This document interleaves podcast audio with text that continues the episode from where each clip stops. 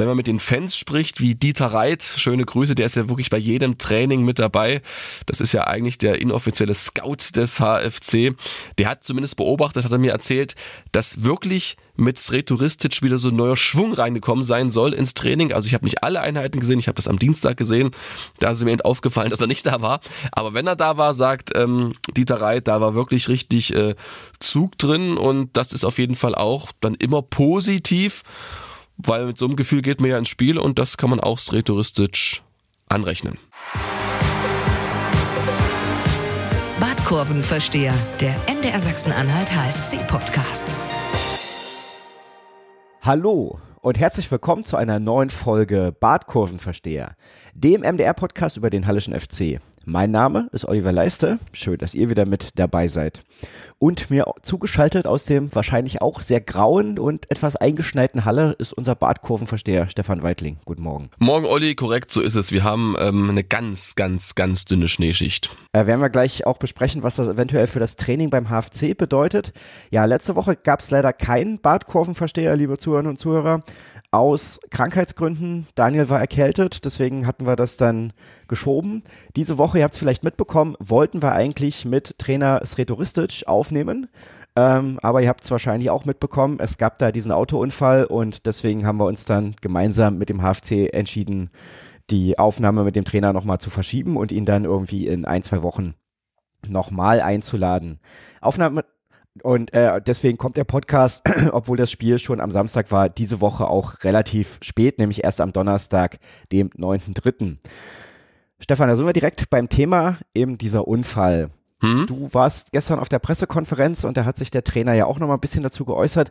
Erste Frage, wie geht's ihm denn eigentlich? Ja, ich glaube ganz okay. Also er ist auch wirklich ein sehr guter Schauspieler. Man dachte so am Anfang bei der Pressekonferenz, gut, pff, zwickt vielleicht hier noch ein bisschen, aber dann am Ende, ähm, nachdem alles vorbei war, auch die Interviews, da habe ich dann so ein bisschen rhetorisch gefragt, ähm, tut's denn nicht irgendwo weh und da musste irgendwie anfangen zu lachen und dann tat wirklich alles weh. Also er hat, glaube ich, richtig Schmerzen und äh, nicht nur eine Rippenprellung, also auch ähm, Kopf brummt so ein bisschen. Man sieht da auf der, ähm, wenn man vor ihm steht, auf der rechten Seite so eine ordentliche Beule, die er da abbekommen hat, äh, eine Schürfwunde und er konnte auch seinen rechten Arm irgendwie gar nicht so richtig bewegen. Den musste irgendwie am Körper halten, hat er erzählt. Also das sind schon ordentliche Schmerzen bei dem Unfall. Man kann sich ja das Foto auch anschauen, war ja auch überall äh, öffentlich und ja, das war schon richtig heftig mit Überschlag und allem drum und dran und ähm, ich glaube, er ist sehr, sehr froh, dass er mit einem Schrecken davongekommen ist und er hat ja auch selber gesagt, dass es hätte schlimmer ausgehen können. Genau, da hast du gleich auch einen Ton mitgebracht. Genau, na, wir hören uns mal an, genau, was er gestern auf der Pressekonferenz ganz konkret zu seinem Unfall gesagt hat. Das ist meine Schuld. Ich dachte, dass ich einfach äh, normal in die Kurve reinfahren kann und wollte eigentlich das Auto retten, äh, nicht gegen die Leitplanke zu fahren äh, und bin einfach nur noch weiter geradeaus, wollte in die Wiese, aber habe nicht gemerkt, dass es relativ tief ist. Ruckzuck war ich auf dem Dach. Und dann äh, hat er sich natürlich nochmal bedankt bei allen, bei den ganzen Helfern und ähm, auch ähm, ja beim Autovermieter etc. Es war ja ein Dienstfahrzeug, also ähm, da hat er wirklich ähm, ja nochmal viel oft oder ganz oft Danke gesagt und damit war das Thema dann auch abgehakt, denn das Sportliche steht ja auch wieder ganz groß im Vordergrund. Was ich ganz interessant fand bei dieser Pressekonferenz gestern, und ich meine, du bist ja oft da, äh, ich habe jetzt auch schon die eine oder andere PK in meinem Leben geschaut, äh, ganz oft sind die Antworten ja total vorhersehbar. Ne? Da geht es irgendwie Stimmt. ums nächste Spiel ja. und dass man ja natürlich alles reinwerfen muss, also erstmal darum geht, die Grundtugenden habe ich noch nie gehört auf den Platz zu bringen. Ähm, ja, dass man natürlich jetzt sich nicht so genau in die Karten schauen lassen möchte, wie man anfängt. Alle Spieler sind grundsätzlich eine Option, sofern sie einigermaßen fit sind, auch für die Startelf. Äh, und den, den Gegner erwartet man so, so oder so. Und da war die gestern ja schon bisschen anders. Ne? Und der Kernsatz war so ein bisschen für mich, im Fußball gibt es keine Routine und unter das Motto kann man natürlich den Start von Sretoristic beim HFC jetzt auch so ein bisschen stellen. Ne? Ja, das könnte man als Feuilletonist genauso machen. Hm. Und da müssen wir ja auch nochmal drüber sprechen. Ne? Ich meine, du hast diese Situation, okay, er übernimmt dann die Mannschaft, äh, holt dann gleich den Sieg in Oldenburg, dann ist er krank, Co-Trainer Max Bergmann ist auch krank, das heißt irgendwie der Fitness- und Athletiktrainer muss dann zusammen mit dem Torwarttrainer das Training leiten die ganze Richtig. Woche, ne, dann gewinnst du Mappen, jetzt hast du diesen, diesen Unfall, ähm, es wirkt ein bisschen so, als würde die Mannschaft auch ohne Trainer ganz gut klarkommen. Ist das zu provokativ gesagt? Naja, zumindest die Ergebnisse geben dem ja recht. Also gegen Meppen in der Vorbereitung war der Trainer ja überhaupt nicht auf dem Trainingsplatz. Er kam dann sozusagen das erste Mal am Freitag und ist am Samstag dann separat nachgereist. Aber, das hat mir Jonas Niedfeld äh, verraten vor dem Spiel, gegen Meppen, man hat das schon im Training gemerkt, dass die Mannschaft sich selber pushen musste. Und ich war am Dienstag auch äh, bei der Trainingseinheit dabei, die fand zeitweise unter Hagel statt. Und da hat man auch gemerkt, so die ersten 40, 50 Minuten war es echt ruhig auf dem Trainingsplatz. Und dann haben so Spieler wie äh, Niklas Kreuzer, äh, wie Zazar, habe ich da, glaube ich, gehört, auch immer gesagt, ey Freunde, wir müssen ein bisschen Stimmung reinbringen, ein bisschen Tempo, ein bisschen, ja, einfach ein bisschen Emotion. Und das hat man schon gemerkt, glaube ich, dass das gefehlt hat. Ähm, kein Vorwurf jetzt an die anderen Trainerteam. Das ist ist einfach so, glaube ich, ähm, wie heißt es so schön, wenn die Katze aus dem Haus ist, tanzen die Mäuse. Polka und äh, das kann man so überspitzt auch ein bisschen sagen, aber es ist ja am Ende alles gut gegangen. Also die Punkteausbeute stimmt ja. War das dann vielleicht sogar so ein kleines Plus gegen Meppen, dass sich die Mannschaft da eben auch selber so ein bisschen äh, in die Pflicht genommen hat? Vielleicht, ja, vielleicht. Gute Frage. Hätte man direkt fragen müssen, müsste ich jetzt so ein bisschen in den Nebel reinstochern. Ähm, aber könnte ich mir gut vorstellen, dass man dann einfach auch nochmal zeigen wollte im Prinzip, hey, wir haben die Hausaufgaben verstanden und äh, sie haben ja das Spiel gut begonnen äh, gegen Meppen. Am Ende natürlich ein bisschen Glück gehabt mit dem 3 zu 2, aber das gehört dazu. Und äh, das ist ja auch typisch Fußball bei Form, bei diesen Floskeln waren. Am Ende ist es völlig wurscht wie. Hauptsache, die Punkte sind da und die Stimmung ist natürlich eine ganz andere. Und man merkt auch, es ist eine gewisse Selbstsicherheit wieder da beim HFC, denn man steht jetzt wieder über dem Strich. Und das ist, glaube ich, psychologisch sehr wichtig, auch wenn immer wieder betont wird, wir gucken nicht auf die Tabelle, aber irgendwie im Unterbewusstsein ist das schon drin. Und das gibt so eine Art befreiendes Gefühl, glaube ich, auch für alle. Naja, vor allem, wenn du überlegst, dass du vor zwei, drei Wochen noch Tabellenletzter warst. Manche schon sozusagen dich äh, den Abgrund runterschubsen wollten und beerdigen wollten, richtig. Genau, und das hatten wir ja hier im Podcast auch angesprochen, eben diesen, diesen Abgesang, diese Stimmung auch im Umfeld, die da so ein bisschen herrschte, wo manche Fans ja auch gedacht haben, der Hallische FC wird nie wieder ein Fußballspiel gewinnen. So, jetzt hat er von den letzten drei Spielen zwei gewonnen und eben diesen Sprung gemacht. Ne? Also das ist dann schon, glaube ich, eine beachtliche Entwicklung und ja, äußert sich dann in genau dem, was du gesagt hast, eben, dass dann die Stimmung auch besser ist und dass die Spieler wieder selbstsicherer sind und so weiter. Ähm, ich habe mal noch so ein bisschen überlegt, Mappen habe ich das Gefühl, irgendwie die kommen auch immer genau zur richtigen Zeit. Und ich bilde mir sogar ein, dass ich die Formulierung schon mal exakt so hier im Podcast verwendet habe, weil ich erinnere mich noch an die zweite Saison unter Rico Schmidt, äh, verletzten Misere. Und ich glaube, da gab es mal ein Spiel auch gegen Meppen, wo wir dann drüber gesprochen hatten, ob das die Wende war. Und wenn wir dann an die Zeit von Florian Schnorrenberg denken, ähm, klar, erstes Spiel 3 zu 0 gegen Mannheim. Und ich glaube, das zweite Spiel oder das dritte, müsste ich nochmal nachgucken, unter ihm war dann auch in Meppen, auch 3-2 gewonnen, der HFC. Damit dann sozusagen da die, die Wende bestätigt und dann die Saison drauf, auch unter Florian Schnorrenberg, äh, Saisonauftakt gegen den SFC Magdeburg gewonnen, dann ein paar Wochen nichts gerissen und dann zu Hause 4-1 gegen Meppen gewonnen und dann lief es auch wieder. Also da können wir auf jeden Fall festhalten, wenn es beim HFC nicht läuft, schickt sie mal nach Meppen. Aber du weißt, die Wirklichkeit ist komplex und vielschichtig. Äh, das letzte Spiel von Florian Schnorrenberg war auch in Meppen, endete 1 zu 4 und das war auch das Ende von Florian Schnorrenberg. Also ob der das jetzt so unterschreiben würde, wage ich mal zu bezweifeln. Da hast du natürlich auch recht und da habe ich mich äh, kurz gefragt, aber ist dann eigentlich auch, auch müßig. Ähm, ob er vielleicht heute noch Trainer wäre, wenn das Spiel in Meppen eben nicht 1 zu 4 verloren gegangen wäre. Das ist eine gute Frage. Ich sage einfach mal ja. ja, ich habe es gesagt. Äh, drei Spiele, sieben Punkte hat der HFC insgesamt geholt. Wie lässt sich der Umschwung aus deiner Sicht sportlich erklären? Ein, zwei Punkte hast du ja jetzt schon angesprochen, ne? bessere Stimmung und so weiter. Ja, aber ich glaube, es gibt so drei große Punkte, die man vielleicht ähm, ausmachen kann. Zum einen ähm, auf jeden Fall die Tatsache, dass Jonas Niedfeld wieder in der Abwehr spielt. Der große Kommunikator, der große Organisator ist zurück und vor allem im Spiel gegen Oldenburg, dem ersten unter Sretoristic, war das gut zu sehen. Er hat ja gefühlt jedes Kopfballduell gewonnen und ähm, war da auch wirklich der Garant hinten dass es eben am Ende in Unterzahl mit einem 1 zu 0 Auswärtssieg nach Hause ging und der Startschuss sozusagen dieser kleinen Erfolgsserie war.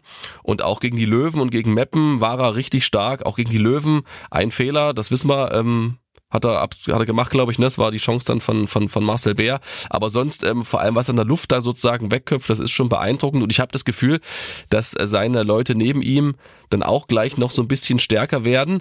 Aber, und da sind wir wieder bei der Vielschichtigkeit, das konnte natürlich Sretoristic nur machen oder höchstwahrscheinlich nur machen, weil eben mit äh, Berko und Omladic zwei offensive Kräfte dazugekommen sind. Das hat ihm einfach die Option in der Offensive ein bisschen ja, breiter aufstellen lassen und so konnte er Jonas Niedfeld nach hinten ziehen.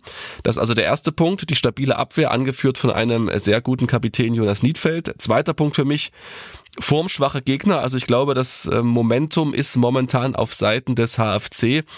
Oldenburg, 1860, Meppen, das sind, glaube ich, aktuell die drei schlechtesten Mannschaften in der Liga. Keiner ist formschwächer.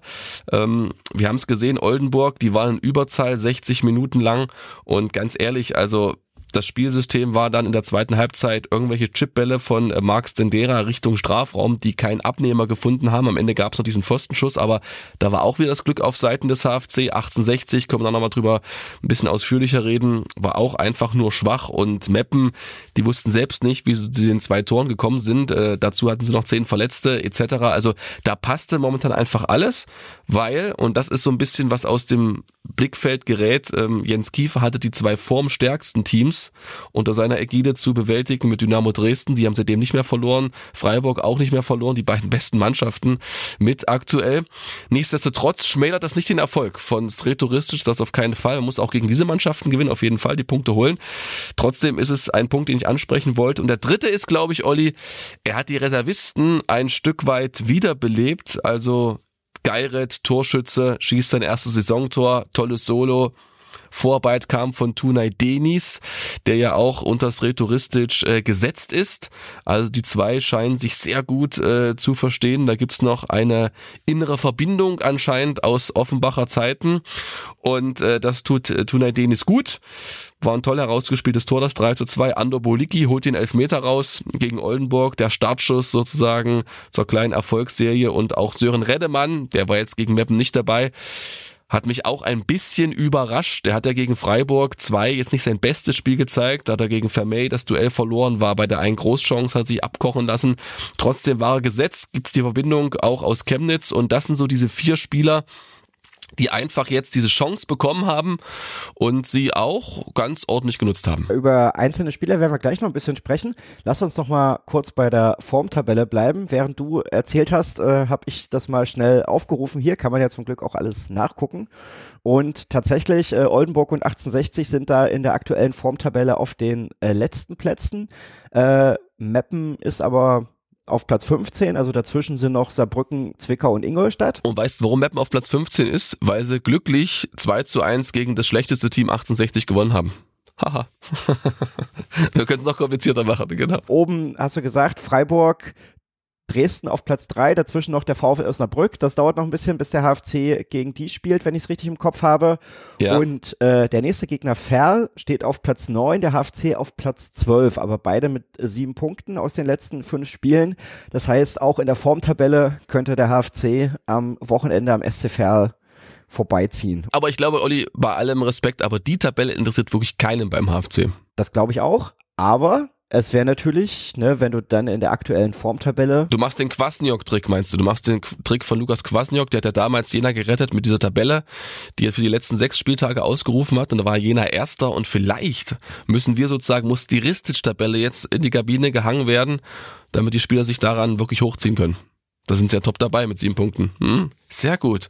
Die Ristic-Leiste-Tabelle von dir initiiert. Hm? Wenn du dann gewinnst, stehst du bei zehn Punkten und dann wärst du vielleicht schon Vierter oder Fünfter in der, in der Formtabelle. Genau, und das wäre doch dann auch mal ein schöner Anblick. Ja, das stimmt. Mhm. wir behalten die auf jeden Fall im Auge. Ich nehme es zurück, wir behalten die im Auge. Die ist für uns wichtig, nicht für die Spieler. Die sollen sich aufs Spiel konzentrieren. Genau. Genau. Trotzdem auch die Frage, ne, wir haben jetzt drüber gesprochen, dass der Trainer da jetzt äh, paar Tage nicht dabei war. Wie schätzen du seinen Einfluss auf diese Entwicklung eben ein. Ja, Trainer der Trainer hat immer einen Einfluss, egal ob Erfolg oder Misserfolg, glaube ich.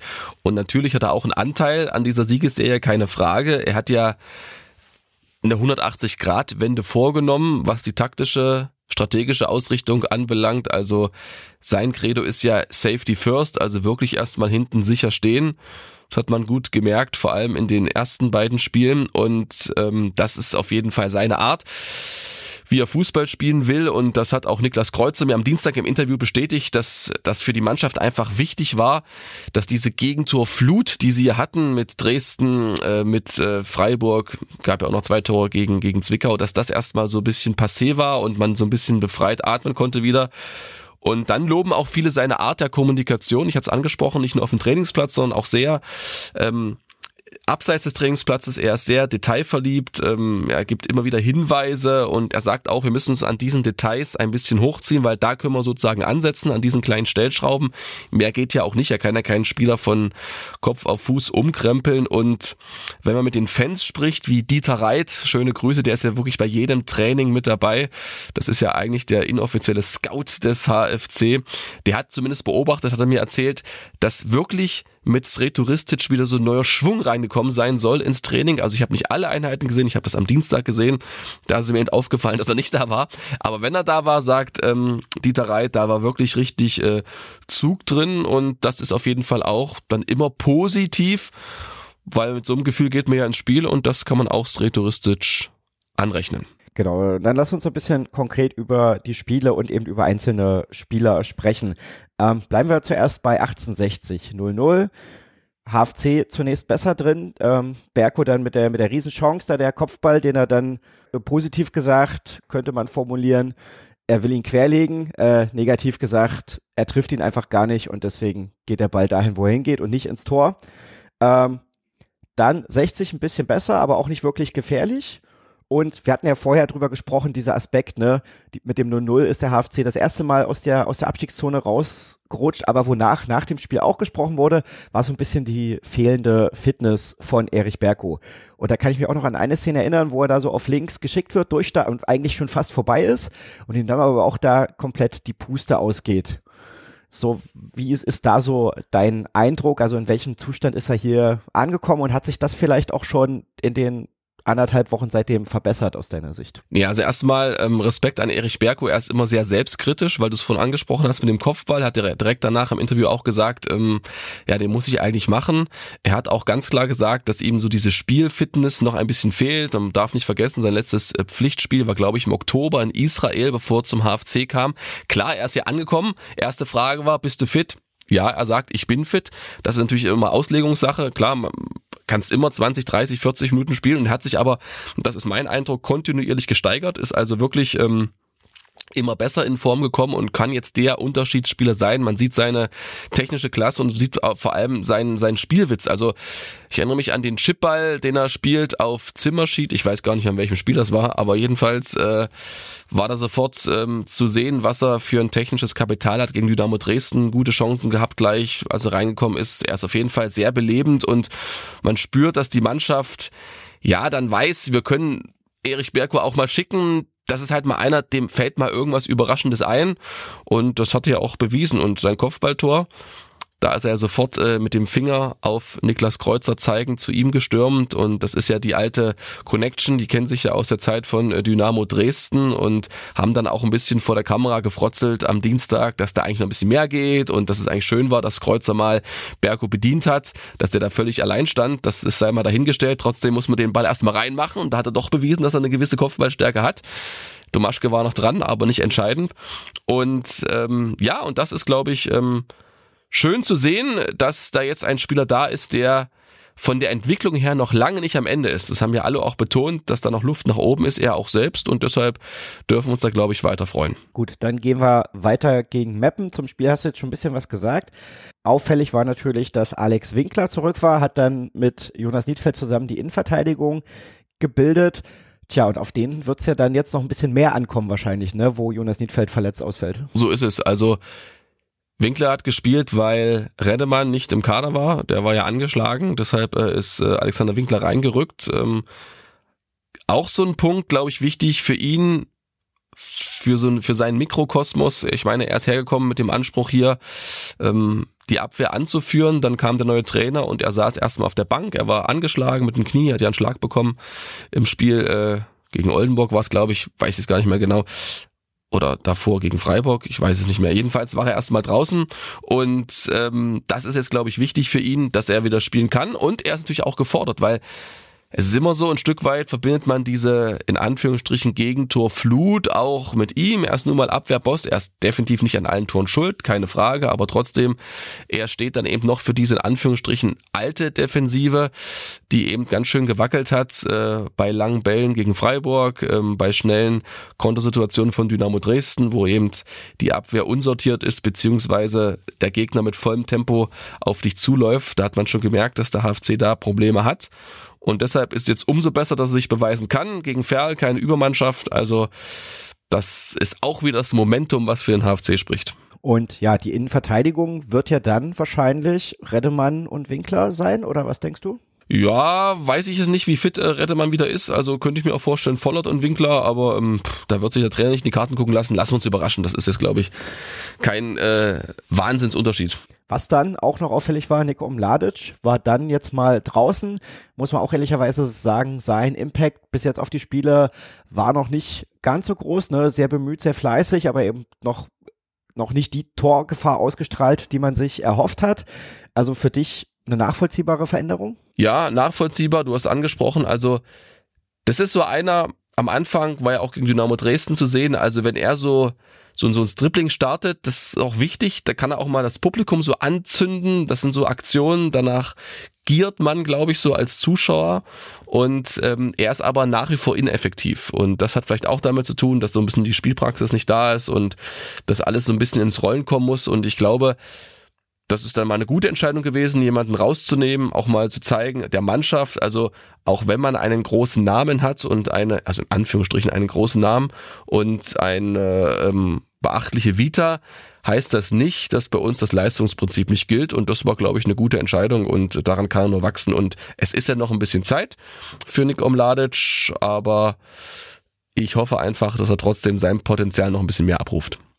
Und Sebastian Müller, habe ich das Gefühl, kommt auch langsam wieder besser in Form. Ne? Zumindest hat er dann gegen Meppen jetzt auch 45 Minuten bekommen und ja, ist zuletzt richtig. auch mehr eingewechselt worden. Ja, mehr eingewechselt worden.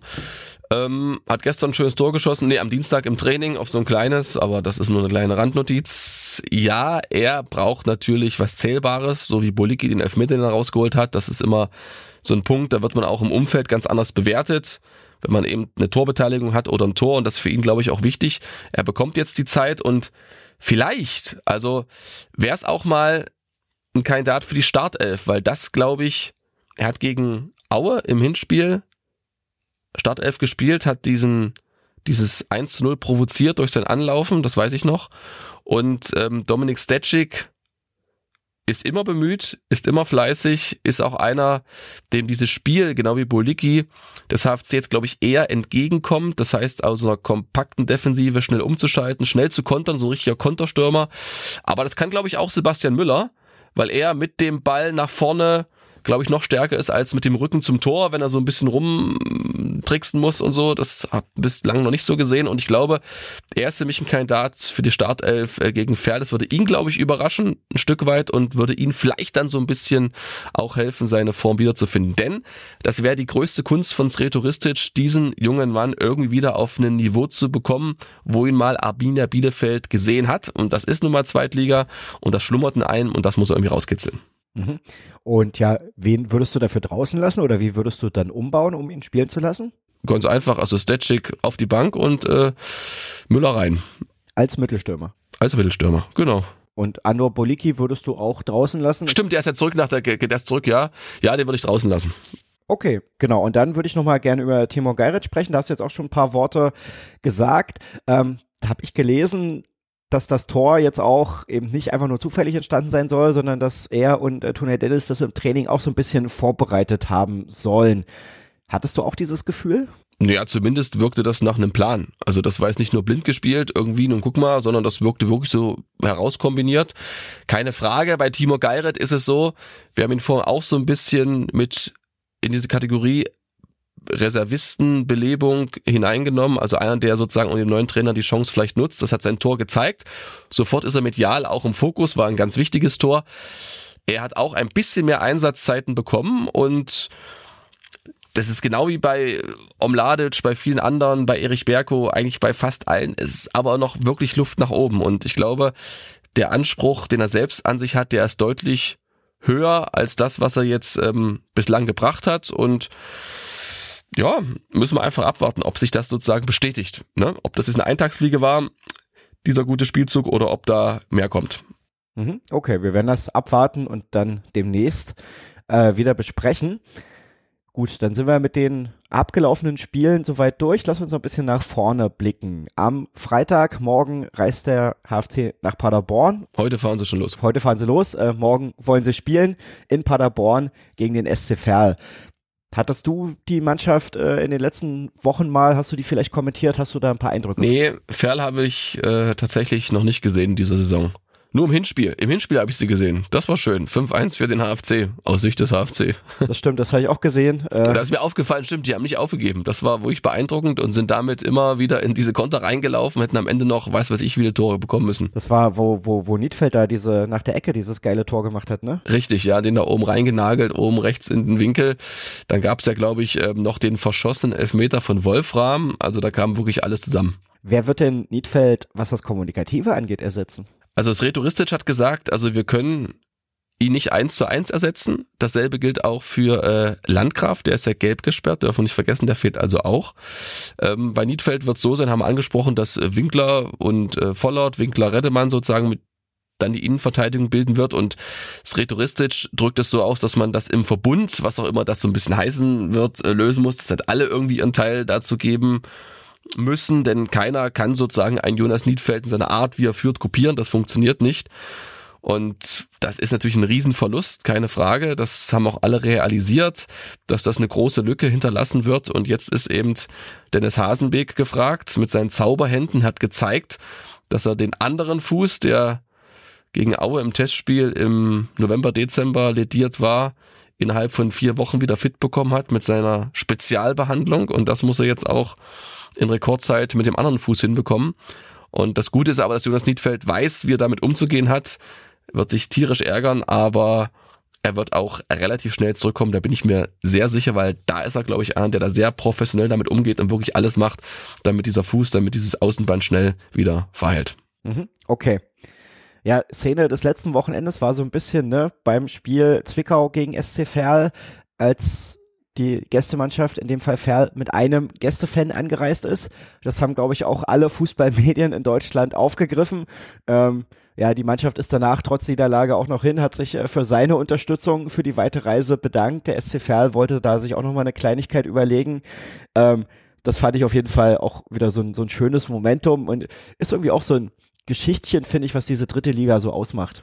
Wie meinst du das? Ach naja, dass du eben da auch abseits des, des ganz großen Fußballs eben immer mal so Momente hast, irgendwie eine lustige Zaunfahne oder eben so einen Fan, der irgendwo hinfährt, weißt du, und wo dann mhm. äh, wir bei Sport im Osten auch was zu berichten haben äh, oder irgendwie man sich irgendwie mit Ferl beschäftigt, wo sonst dieses Spiel, glaube ich, in der Wahrnehmung komplett durchgelaufen wäre. Das stimmt. Also das ist auf jeden Fall ein Hingucker gewesen, ja. Aber auch nur einer. Mhm. genau, und dann sind wir wieder beim Thema ähm, vorlegen. Das hat ja vor zwei Wochen gegen die Löwen schon mal gut geklappt, als wir drüber gesprochen hatten. Legt der HFC denn in dieser Woche wieder vor? Na, ich glaube, alle HFC-Fans wünschen sich das. Die Möglichkeit ist auf jeden Fall da, trotz der Ausfälle. Das habe ich jetzt mehrfach angesprochen, ist, glaube ich, ähm, die Überschrift über diesen Podcast, das Momentum, wie es immer so schön heißt, ist auf Seiten der Hallenser und ähm, ja, da muss ich aber, da müssen wir uns noch was Neues überlegen, weil das war schon die Überschrift beim letzten Podcast. Wirklich? Ja. Wahrscheinlich habe ich den zu oft gelesen, deshalb, deshalb hat es mir eingebrannt. Na, da müssen wir was Neues. Was gibt's denn noch für ein Wort für Momentum? Ähm, muss ich gleich mal gucken. Ich erzähle erst mal weiter sozusagen, was für ein Synonym, was so ähnlich klingt. Nein, aber ich glaube, ähm, du hast es angesprochen, ich habe es angeschaut, auch in der Statistik Ferl in dieser Saison, in diesem Jahr vielmehr mit neun Punkten, Halle mit acht Punkten, also ähnlich ausgeglichen, wird ein ganz enges Spiel werden, werden Kleinigkeiten wie immer entscheiden. Da kann ich jetzt die ganzen Phrasen rausholen. Ich weiß es nicht. Ich hoffe, dass der HFC diese Serie weiter ausbauen kann. Selbstvertrauen ist auf jeden Fall da. Wir haben es angesprochen, sind auch dazu jetzt fähig, Tore wieder zu schießen. Drei Tore gegen Meppen Und äh, drei herausgespielte Tore ist ja auch immer ganz wichtig. Nicht, dass das irgendwie nur Ecken waren, das ist natürlich auch immer eine Sache, aber eben herauskombinierte Tore, das ist erstmal ähm, positiv. Und ich glaube, es wäre auch extrem gut, weil danach geht's äh, auswärts nach Elversberg zum Spitzenreiter. Das wird eine Herkulesaufgabe. Und was über allen noch so ein bisschen schwebt. Warte, vorher ist noch Dienstag Viktoria Köln zu Hause. Ach stimmt, richtig. Stimmt, ist ja englische Woche, habe ich vergessen. Hast du recht, gut. Vorher Viktoria Köln ähm, zu Hause, das ist gut, da kann man nochmal durchatmen. Das ist auch äh, eine Mannschaft, die man schlagen kann. 2-2 im Hinspiel. Und was ich aber sagen will, über allem schwebt so ein bisschen dieses Restprogramm. Und Halle sollte jetzt versuchen, das ist ja immer der Ansatz, jetzt möglichst wirklich schon mal wie so ein Eichhörnchen Vorrat anzulegen für den Sommer. In diesem Fall, denn das Restprogramm hat es wirklich in sich. Ich glaube, es ist das härteste von allen Abstiegskandidaten. Osnabrück, Mannheim, Ingolstadt, Saarbrücken und Wiesbaden, die auch hoch wollen. Da heißt dann auch ein bisschen Daumen drücken, dass die vielleicht zu diesem Zeitpunkt schon äh, aufgestiegen sind. Sonst wird das nochmal richtig ja, gallig und deshalb wäre es gut, wenn Halle eben, ich sag's es trotzdem, sein Momentum nutzt und äh, drei Punkte holt. Und äh, Joscha Wosch wird man ja wiedersehen, der hat ja zumindest ein paar mehr Einsatzzeiten, ist aber trotzdem nur Reservist äh, in Ferl, den wird man wiedersehen. Und ja, da kann man auch mal zeigen, äh, was los ist da machst du jetzt noch einen Punkt oder sprichst so einen Punkt an, den ich eigentlich nicht aufmachen wollte. Aber ich habe gerade so äh, über die Termine geguckt und habe dann gedacht, na gut, okay, Ferl, Mittelfeldmannschaft kannst du vielleicht gewinnen, Viktoria Köln kannst du vielleicht gewinnen.